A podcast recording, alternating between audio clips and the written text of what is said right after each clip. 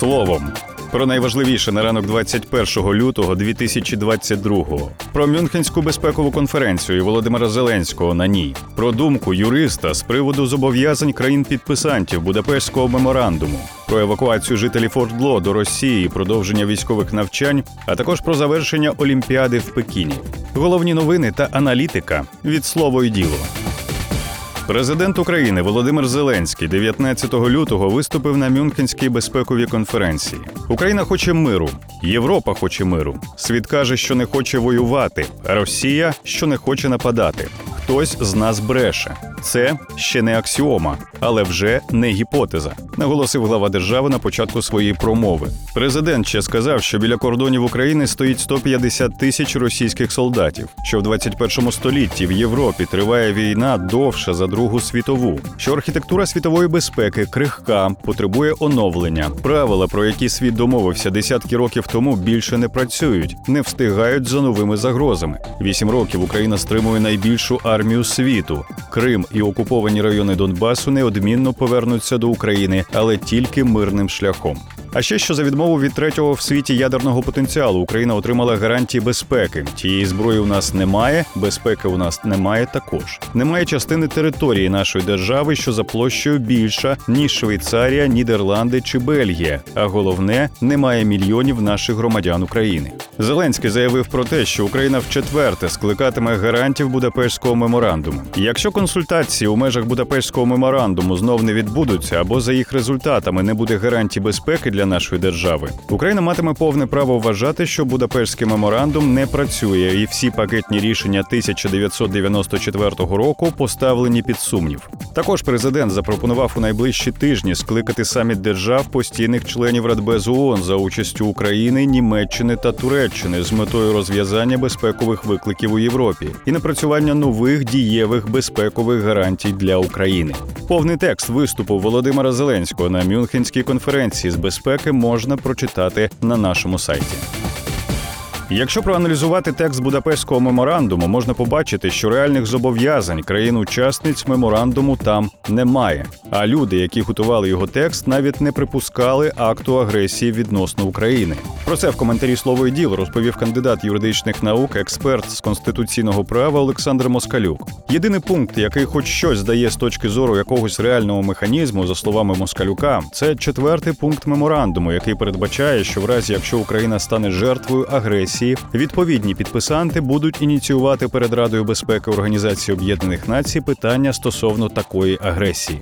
Фактично, жодних інших реальних зобов'язань там немає, наголосив експерт. Є зобов'язання пов'язані з тим, що самі ці країни США, Великобританія та РФ не повинні здійснювати агресію стосовно України. Але ніде, на жаль, не сказано, що у випадку, якщо хтось зі сторін меморандуму здійснює агресію відносно України, інші суб'єкти якимось чином реально допомагатимуть Україні чи здійснюють захист її територіальної цілісності і суверенітету. За словами юриста, люди, які готували і підписували цей документ, Леонід Кравчук і Леонід Кучма, абсолютно не думали про можливість варіантів, пов'язаних із тим, що якісь країни будуть відносно України дійсно здійснювати акт агресії. Документ, який вміщується менше ніж на одну сторінку, на мій погляд, це той документ, який не може реально нічого ні гарантувати, ні забезпечувати, підкреслив юрист.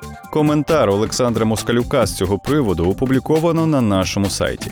Нагадаємо, Будапештський меморандум був підписаний у 1994 році між Україною, США, Великою Британією та Російською Федерацією. Крім України, Будапештські меморандуми були підписані також з Казахстаном і Білоруссю. Раніше слово й діло писало про те, які ще країни відмовлялися свого часу від ядерної зброї, та що взамін відмови вони отримали.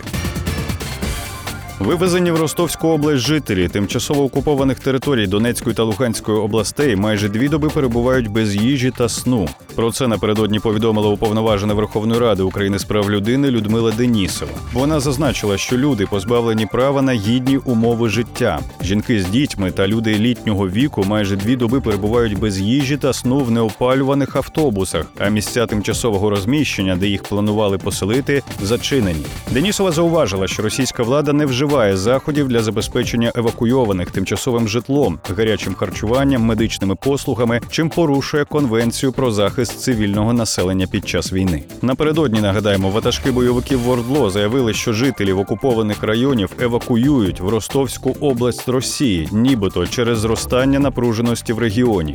Глава МЗС України Дмитро Кулеба рішуче спростував повідомлення російської пропаганди про нібито наступ збройних сил України на Донбасі. МЗС України закликало міжнародне співтовариство, іноземні держави та міжнародні організації негайно засудити провокації Російської Федерації та її окупаційних адміністрацій на Донбасі. Головнокомандувач збройних сил України Валерій Залужний у зверненні до жителів окупованих територій з приводу загострення ситуації на Донбасі заявив, що українська армія не планує наступальних операцій, оскільки вони призведуть до численних жертв серед цивільного населення. За його словами, окупанти використовують населення для ескалації.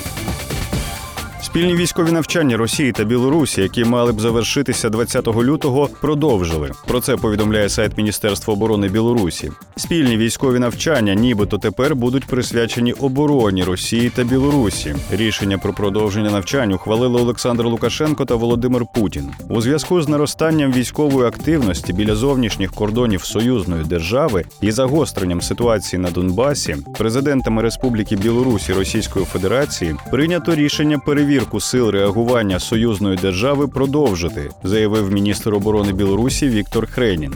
У відомстві пишуть, що на території суміжних держав створено численні угруповання військ та сил. Міністр зауважує, що зросла чисельність проведених поблизу кордонів союзної держави незрозумілих для них навчань та операцій. У Білорусі вважають, що всі ці дії нібито спрямовані проти Росії та Республіки Білорусь. Нагадаємо, по всій території України на військових полігонах в умовах максимально наближених до бойових триває активна фаза підготовки військових частин та підрозділів у рамках навчань за метіль 2022 у Пекіні завершилися змагання на 24-х зимових Олімпійських іграх. У загальнокомандному заліку першими стали норвежці. Вони вибороли 16 золотих, 8 срібних та 13 бронзових нагород. За ними у списку йдуть німці. Далі китайці. Україна завершила Олімпіаду, розділивши 25-26 місця в медальному заліку завдяки срібній медалі фрістайліста Олександра Абраменка. Зауважимо, що російські спортсмени були позбавлені права виступати під своїм прапором через санкції, пов'язані із допінгом.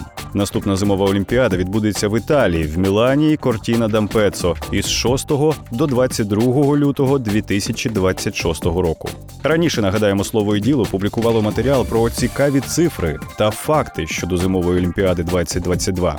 Тож більше цифр, більше фактів, матеріалів і аналітики знаходьте на слово і діло.ua.